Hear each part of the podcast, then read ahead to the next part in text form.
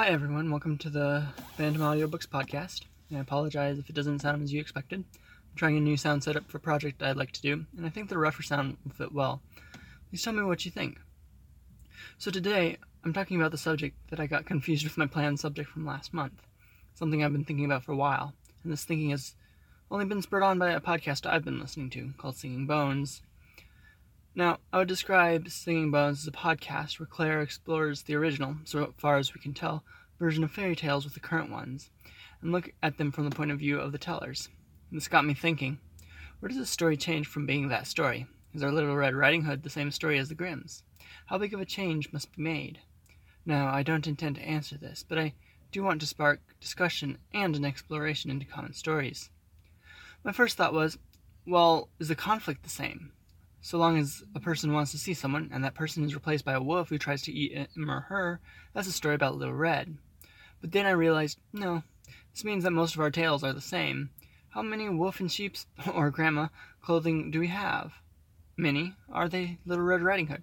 No. Second thought was regarding plot points. This is similar in appearance to the first, but not quite the same. I think I would prefer this to be the correct answer. It just seems to be the most right but leaves a question which I will explain later. This implies the first, but adds in some more constraints. First basically means we have a wolf's in sheep's clothing, as I said above. This adds in that we have the protagonist going to that person's house for sure, having the protagonist be female, and the other person being grandma is preferred. I don't know how to think about this, because I think here is the question itself. What is a different story? I don't know. I expect there's a line somewhere, but I also expect it to be fuzzy. My third idea was regarding the moral. Now, I don't think this is it. If my literature class taught me anything, it's that we all bring our own lives into a story, so our readings are very different. I assume that means the moral of the story can change depending on the time of life. So, no, Little Red Riding Hood is Little Red Riding Hood. I had one very short lived idea characters. It's about all I went seriously with this. By, by that logic, a show I like, RWBY, is Little Red Riding Hood, the new version. Goldilocks, and a female version of Thor. Now, I like the plot points. The question is, how much is the tipping point? I don't know. It is fuzzy.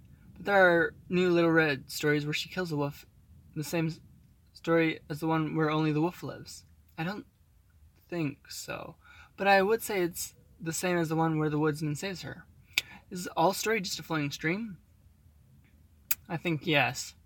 So, yeah, I hope this gives you something to think about. While you're at it, look up Selkies. I wanted to do this podcast with them as an example, but realized probably the only people I told about them knew. Thanks for listening. Please subscribe on your favorite podcast listening place that's not controlled by Apple, and if it's not on there, let me know. Also, please feel free to email me at phantomaudiobooks at gmail.com or message me on the Facebook page. Mm-hmm. Thanks for listening.